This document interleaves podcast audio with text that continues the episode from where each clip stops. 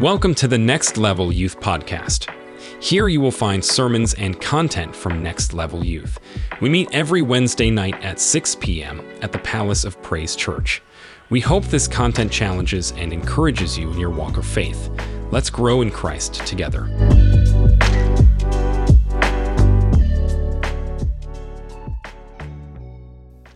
So, tonight I'm going to give you a review of where we're at so far. We're smack dab in the middle of a series called God's Plans. God's Plans started two weeks ago. Who's been here for both times? Um, if you, that's great. If you haven't, or if you want to listen to it again, our sermon podcast drops towards the end of the week before Saturday. You can find it, Next Level Youth Podcast. It's just a resource for you if you miss a week or if you just want to go back and listen. Also, always remember, um, just as a sidebar, Feel free, ask me for my sermon notes. I'll send them to you. No problem. Just give me your email or even your phone number. I'll send you a PDF, whatever. I'll send them to you. Not a problem. Doesn't bother me whatsoever. Um, that's just a sidebar. Anyway, we're going to do a quick review. We're in week three, part three, however you want to put it. And honestly, I don't know how long this is going to go. I know it's going to go through next week at minimum, but it could go beyond that. So we're going to do a quick review. You ready for the review? Doesn't matter if you are or not. Here we go. We start off posing the question. I reviewed this last week. I'll review it again, just so you remember where we're at. You get on track, get on pace with where we're at. So I asked at the very beginning, first thing I asked you in the sermon was this year and beyond this year, what plans do you have for your life? What's on your agenda? What have you been cooking up? And then I asked the more difficult question how did you come up with your plans? How did you come up with those plans? Who came up with those plans? Did you come up with them yourself? Did you birth those plans all on your own, or did God birth those plans in you? Those are tough questions. Those are questions I hope you've already asked yourself. And we went on and we said, We have freedom in this life to try and do whatever we would like to do to try and do what we would like to do. But the question is, who is in the middle of what you're up to? That's just another way to look at it. Who's in the middle of it? Are you in the center of it or is God? And then we made a couple pretty big statements. We said this about everyone in this room, everyone on earth. We believe God has a perfect will for your life. And the second thing we said, a big statement about God, that God and your plans specifically, that God wants to be a lot more involved in your plans than you might think. And here's the truth this is a reminder surrendering your own will and submitting to God's will is foundational in our faith. Matthew 16, 20 through and 24 and 25 says, If anyone comes after me, he must deny himself, take up his cross, and follow me. For whoever would save his life will lose it, but whoever loses his life for my sake will find it. This is the call of Christ to let go of the steering wheel of your life. Jesus, take the wheel. That's the call of Christ. That's what he's calling you to. And so, where do we go? Anybody remember where we've been anchored in the past few weeks? In the Bible. Acts chapter 9. Boom! I'll give you, I'll give you a B plus for that. Eight, no, no, you missed the nine. Anyway, so Saul is going on his own way to Damascus, and what happens? God intervenes, we'll read here in a minute. God, like, explodes on the scene. He interrupts Saul in his plans. He gets Saul's attention. Saul listens to Jesus. He submits to Jesus in these verses. And then Satan comes and tries to interrupt the plan that God placed, the will that God placed on Paul's life. That's how we ended week one. Then last week, quickly, last week we focused on verses 10 through 18, and we talked about Ananias. We focused on him specifically in the story, and we pulled out six big ideas. I'll run through them quickly, very quickly. Number one, God doesn't have to interrupt you if he has your attention, you're listening and submitting to his will and plan for you. Number two, God's plans don't always make sense. Number three, you can question God's plans, but don't fight them. Number four, God's plans for you involve others. Number five, have faith in God's plans. And number six, if you know God, you know his voice, which is actually point number two. If you know God, you know his voice. And I told you last week, we're going to talk about how to know God's voice. This is what I said last week. Is this ringing a bell for anybody? I hope it is. I said it cannot be overstated the fact and the importance of your need to have an ability to hear God's voice and to know the difference between God's voice, your voice, other people's voice, and the voice of the enemy. And we're specifically for the, at least the next two weeks, maybe next three weeks, we're going to talk about this. We're going to talk about how do we hear God's voice? How do we find ourselves in a place where we can hear what God's plans are for everything okay up there? That was so distracting. I forgive you. It's okay. I was just like, that sounded really funky. Anyway, let's get back. Rewind. VCR. VHS. Some of y'all know what's up. That's too bad. If you struggle with this, if you say, I have never heard God speak to me and tell me his will for my life, if you don't know how to tell the difference between these voices, then these next few weeks are for you. So here we go. Let's get into it. You ready? Sweet. One person. That's right. I'm ready. God's plans, part three. And we're going to go right back. Guess where we're going back to? Whoa. Acts 9. Let's read it. 1 through 18. We're going to read it again. I don't apologize for it. Here we go. Are you ready? Okay. But Saul, still breathing threats and murder against the disciples of the Lord, went to the high priest and asked him for letters to the synagogues at Damascus, so that if he found any belonging to the way, men or women, he might bring them bound to Jerusalem. Now, as he went on his way, he approached Damascus, and suddenly a light from heaven flashed around him. And falling to the ground, he heard a voice saying to him, Saul, Saul, why are you persecuting me? And he said, Who are you, Lord? And he said, I am Jesus whom you are persecuting. But rise, enter the city, and you will be told what you are to do. The men who were traveling with him stood speechless, hearing the voice, but seeing no one. Saul rose from the ground. Although his eyes were open, he saw nothing. So they let so they led him by the hand and brought him into Damascus. And for three days he was without sight, neither ate nor drank. Now there was a disciple at Damascus named Ananias. The Lord said to him in a vision, Ananias, he said, Here I am, Lord. The Lord said to him, Rise and go to the street called Straight, and at the house of Judas look for a man of Tarsus named Saul, for behold, he is praying. And he has seen in a vision a man named Ananias come in and lay his hands on him so he might regain his sight. But Ananias answered, Lord, Lord, I have heard from many about this man, how much evil he has done to your saints at Jerusalem. And here he has the authority from the chief priest to bind all who call on your name. But the Lord said to him, Go, for he is a chosen instrument of mine to carry my name before the Gentiles and the kings and the children of Israel. For I will show him how much he must suffer for the sake of my name. So Ananias departed and entered the house, and laying his hands on him, he said, Brother Saul, the Lord Jesus, who appeared to you on the road by which you came, has sent me so you might regain your sight and be filled with the Holy Spirit. And immediately, something like scales fell from his eyes. He regained his sight. Then he rose and was baptized.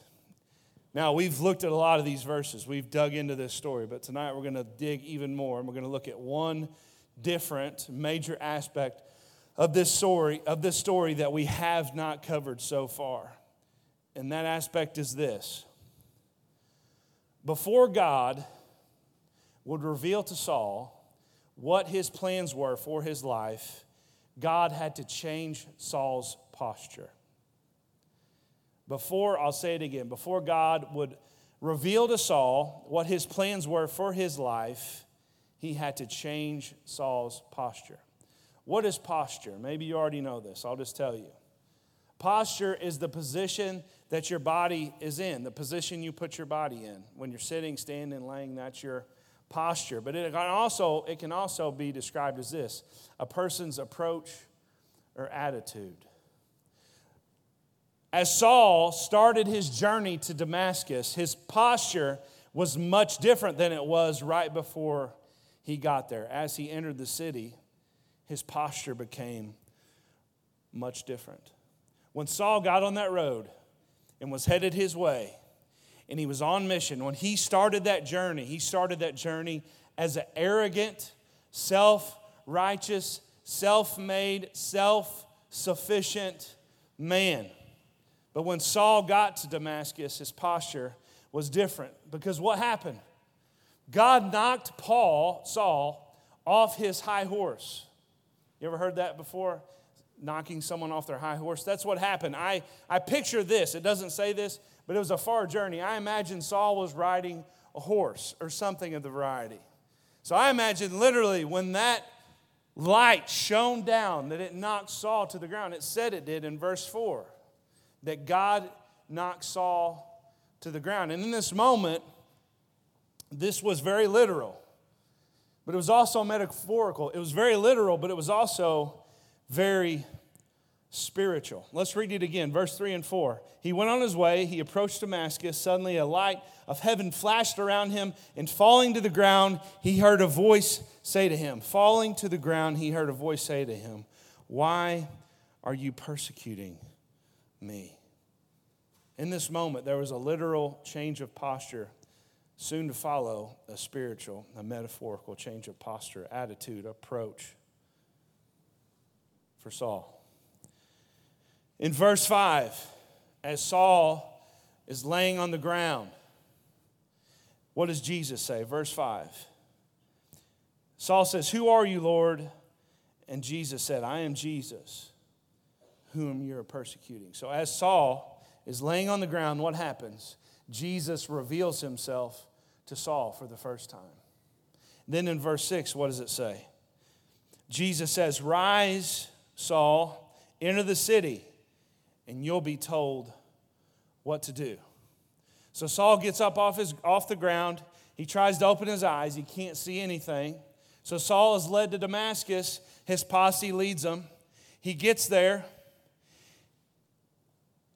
Jesus said, Wait, and I'll tell you what to do. So, what does Saul do? For three days, Saul's blind. Saul fasts. He doesn't eat nor drink anything, and he prays. This goes on for three days before God ever tells Saul what he must do. And in those three days, Saul was much different than he had ever been in his whole life. You know, I, I kind of wish, sometimes you ever read a Bible story and you're like, I wish it gave me more details. You ever done that? I wish we had more details about exactly what transpired in these three days. We know Saul was obedient. We know Saul was desperate. We know Saul was humble in these days because he didn't, fa- he, he didn't eat and he prayed. God had already been speaking to him. He tells Ananias that, that God had been dealing with Saul as he prayed. So we know this. We don't know all the details, but we know something powerful was going on in Saul's life. We know his posture was most certainly changing. We know that much of his arrogance had been stripped away and been replaced with humility. And it wasn't until Saul's posture changed that he was positioned to where he was ready to hear God's plans for his life. I'm going to say that again. You want me to say it again? I'm going to say it again. It wasn't until Saul's posture changed that he was positioned to where he was ready to hear God's plans for his life.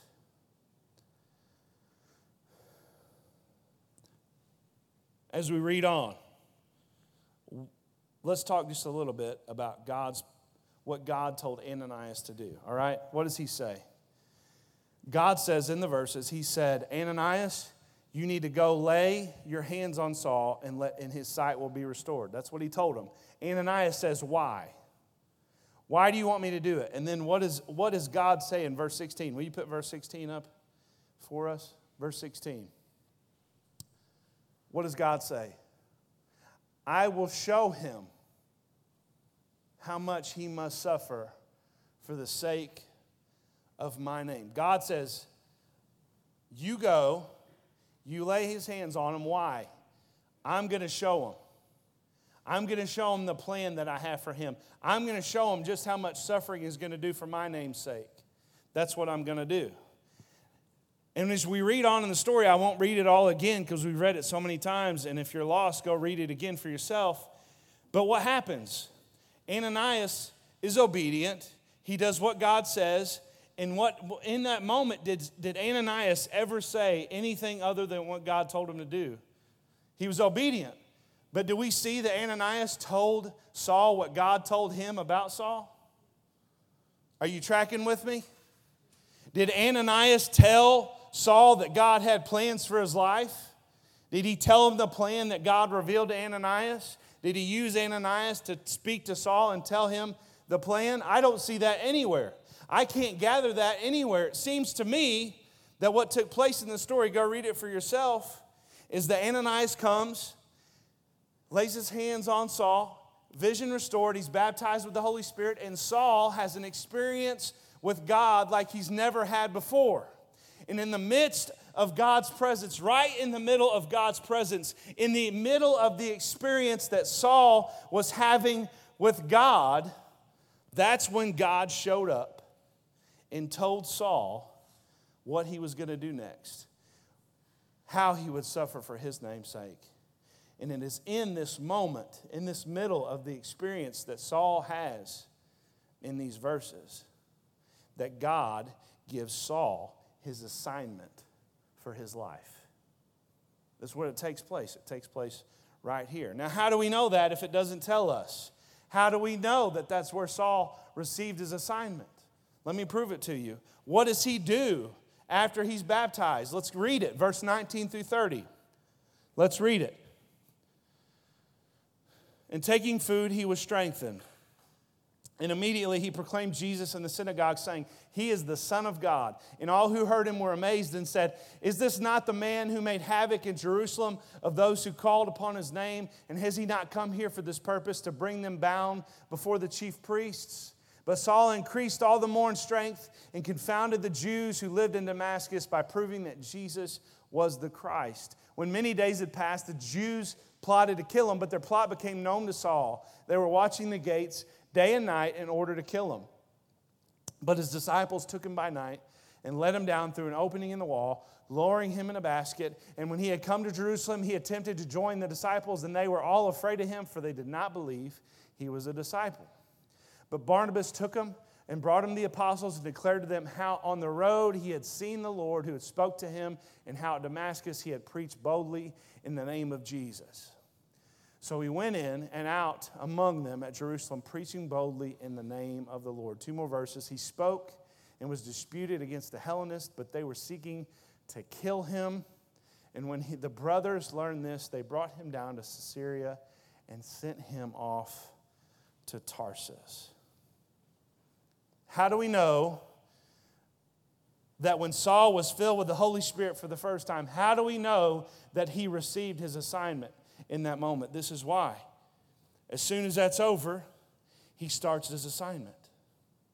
Right then and right there. Is that not what he just did? Assignment began immediately. How would he know what to do unless God told him what to do? That's exactly what happened. All right. Maybe you're tra- are you tracking with me? All right, I'm going to try to illuminate this to you a little bit more. If you're if you're not tracking with me, do better. I'm just kidding. I just love. Don't you love that?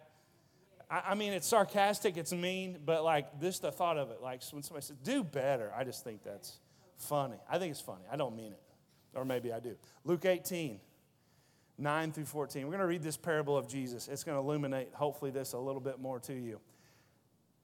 Jesus told this parable to some who trusted in themselves that they were righteous and treated others with contempt. Are you awake? Verse 10 Two men went up to the temple to pray, one a Pharisee and the other a tax collector. The Pharisee, standing by himself, prayed thus God, I thank you, I am not like other men. Oh, wow. Hold on. Go back. What? Well, verse 11. It skipped or something, Josh. There you go, there we go. I think you I'm not like other men, extortioners, unjust, adulterers, or even like this tax collector. Verse 12. I fast twice a week. I give tithes of all I get.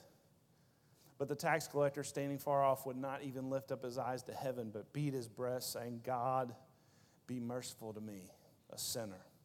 I tell you, this man went down to his house justified rather than the other. For everyone who exalts himself will be humbled, but the one who humbles himself will be exalted.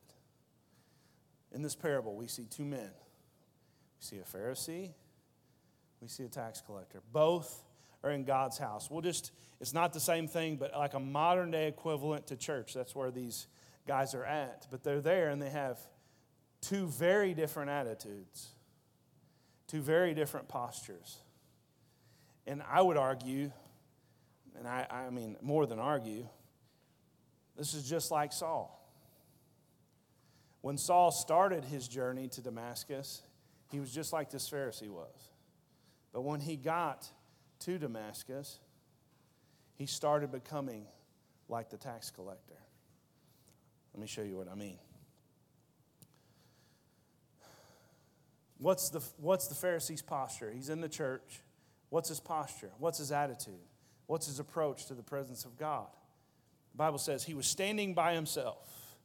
He was standing by himself because no one deserved to stand by him because he didn't think that anyone was worthy to rub shoulders with him. What does prayer say? What does prayer say? I don't even really think you can call it a prayer. I think it was more of a prayer to himself. But it was very egocentric, self centered. He's saying, Look at how bad everyone else is. And then he's like, You see that tax collector that's standing over there by himself? Aren't you glad that I'm not like him? self centered, arrogant, prideful, self sufficient man. Then what does he say? He says, I'm glad I'm not like them. And then he says, Look at what I can do. Look at how awesome I am. I pray all the time. Well, he didn't say that. Sorry. I fast twice a week and I pay my tithes in full. Just like Saul. But what was the posture of the tax collector? Are you tracking with me? What was the posture? What does it say? He was standing far off. He didn't even feel like he was worthy to be there. It says he wouldn't lift his eyes to heaven. Posture. He beat his breast, he beat his chest. It's a sign of sorrow it's a sign of contrition, deep sorrow, deep contrition. what does he do? He acknowledges and he understands who he is. He knows how unrighteous he's been. And he understands and acknowledges how much he needed, he needed God. He got it. He understood it. He understood how much he needed God's mercy and grace. He understood and acknowledged how bad his past was and how dirty he was compared to a holy God. That's what happened. And when I see this parable and I see the story of Saul's life, I see a comparison, I see a parallel. Because when Saul got to Damascus and he was there for three days, and then for the rest of his life, it, be- this, it began a total transformation, a total change of posture from Saul, where he went from an arrogant Pharisee. And the longer his life went from that moment forward, he took on more and more of a posture of humility, more and more of a posture of understanding just how small and insignificant, just how dirty he was compared to a holy God, just how bad sin is. That's what happened to Saul. Total posture change. You're like, what does this have to do with me? That's where we're getting to. We're about to wrap it up right now. What does, it, what does this have to do with you being able to hear God's will for your life? In Acts chapter 9,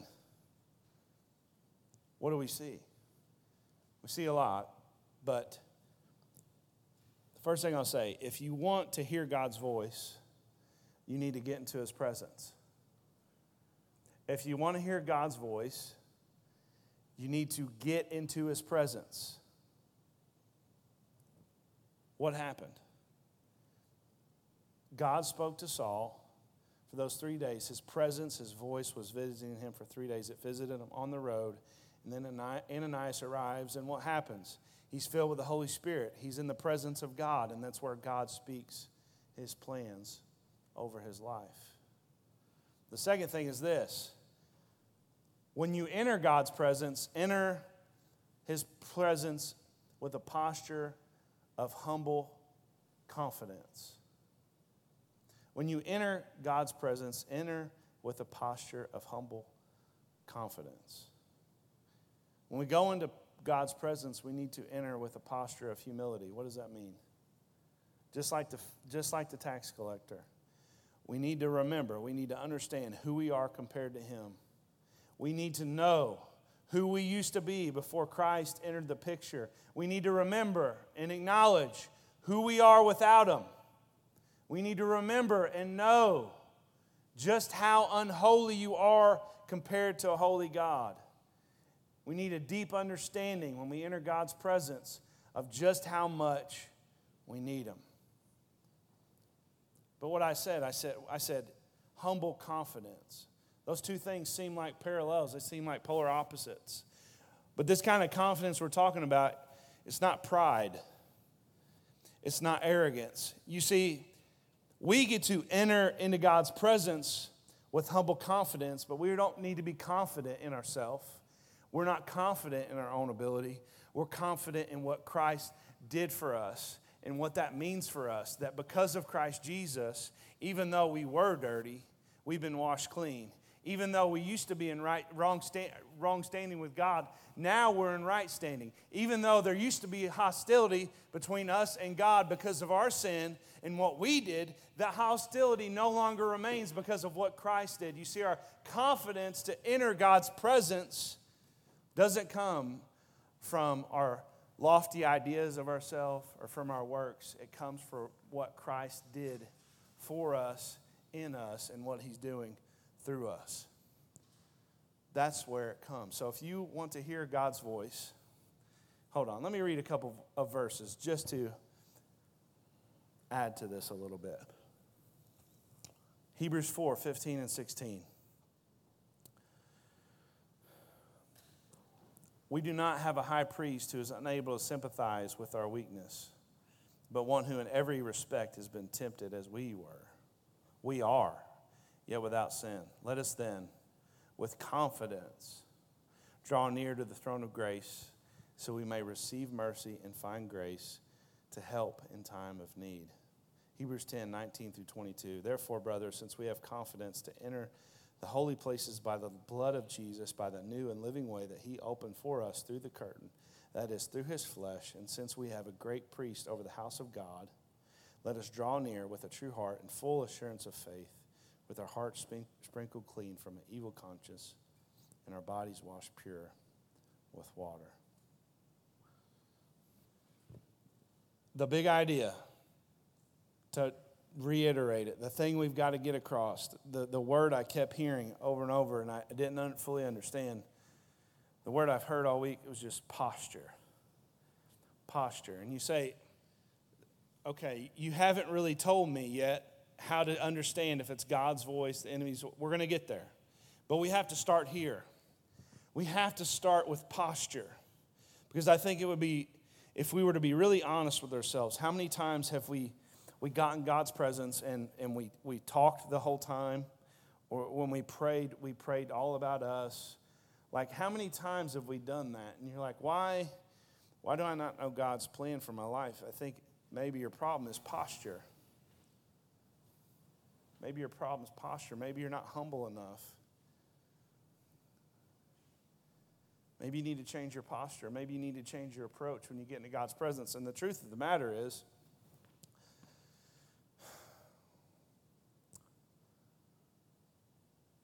even though you're in the house of God, and even though you're in the presence of God, you could still be just like the Pharisee. Just because you're in his presence doesn't mean your posture's right. And if your posture's not right, then what, what good is that? So, to wrap it up, to wrap it up, I'll just reiterate and say it again. If you want to hear God's voice, if you want to hear his plan for your life, you need to continually be getting in his presence with a posture of humble confidence. And that's how you get yourself in a position to hear God's will for your life. Did you hear what I said? That's how you position yourself to hear from Him. You, you say, I, I've never heard God tell me what His will is for my life, what His plans are for me. This is what I believe, and we'll get into this more next week, but I'll just give you a little bit of a preview. I believe this I believe God's always speaking. And if you're not hearing, it's because you're not positioned correctly. Did you hear what I said? You say, God's not been speaking, He's not told me. I would dare to say, He's speaking. You're just not positioned in a way to hear it. So don't blame God for not telling you his plan. What position are you in? What posture do you have? And are you getting into God's presence? And when you come, do you come with humble confidence? When God knocked Saul off that horse, off his high horse, his posture changed. And that's what prepared him for the plan. And that's what God is looking for out of his kids.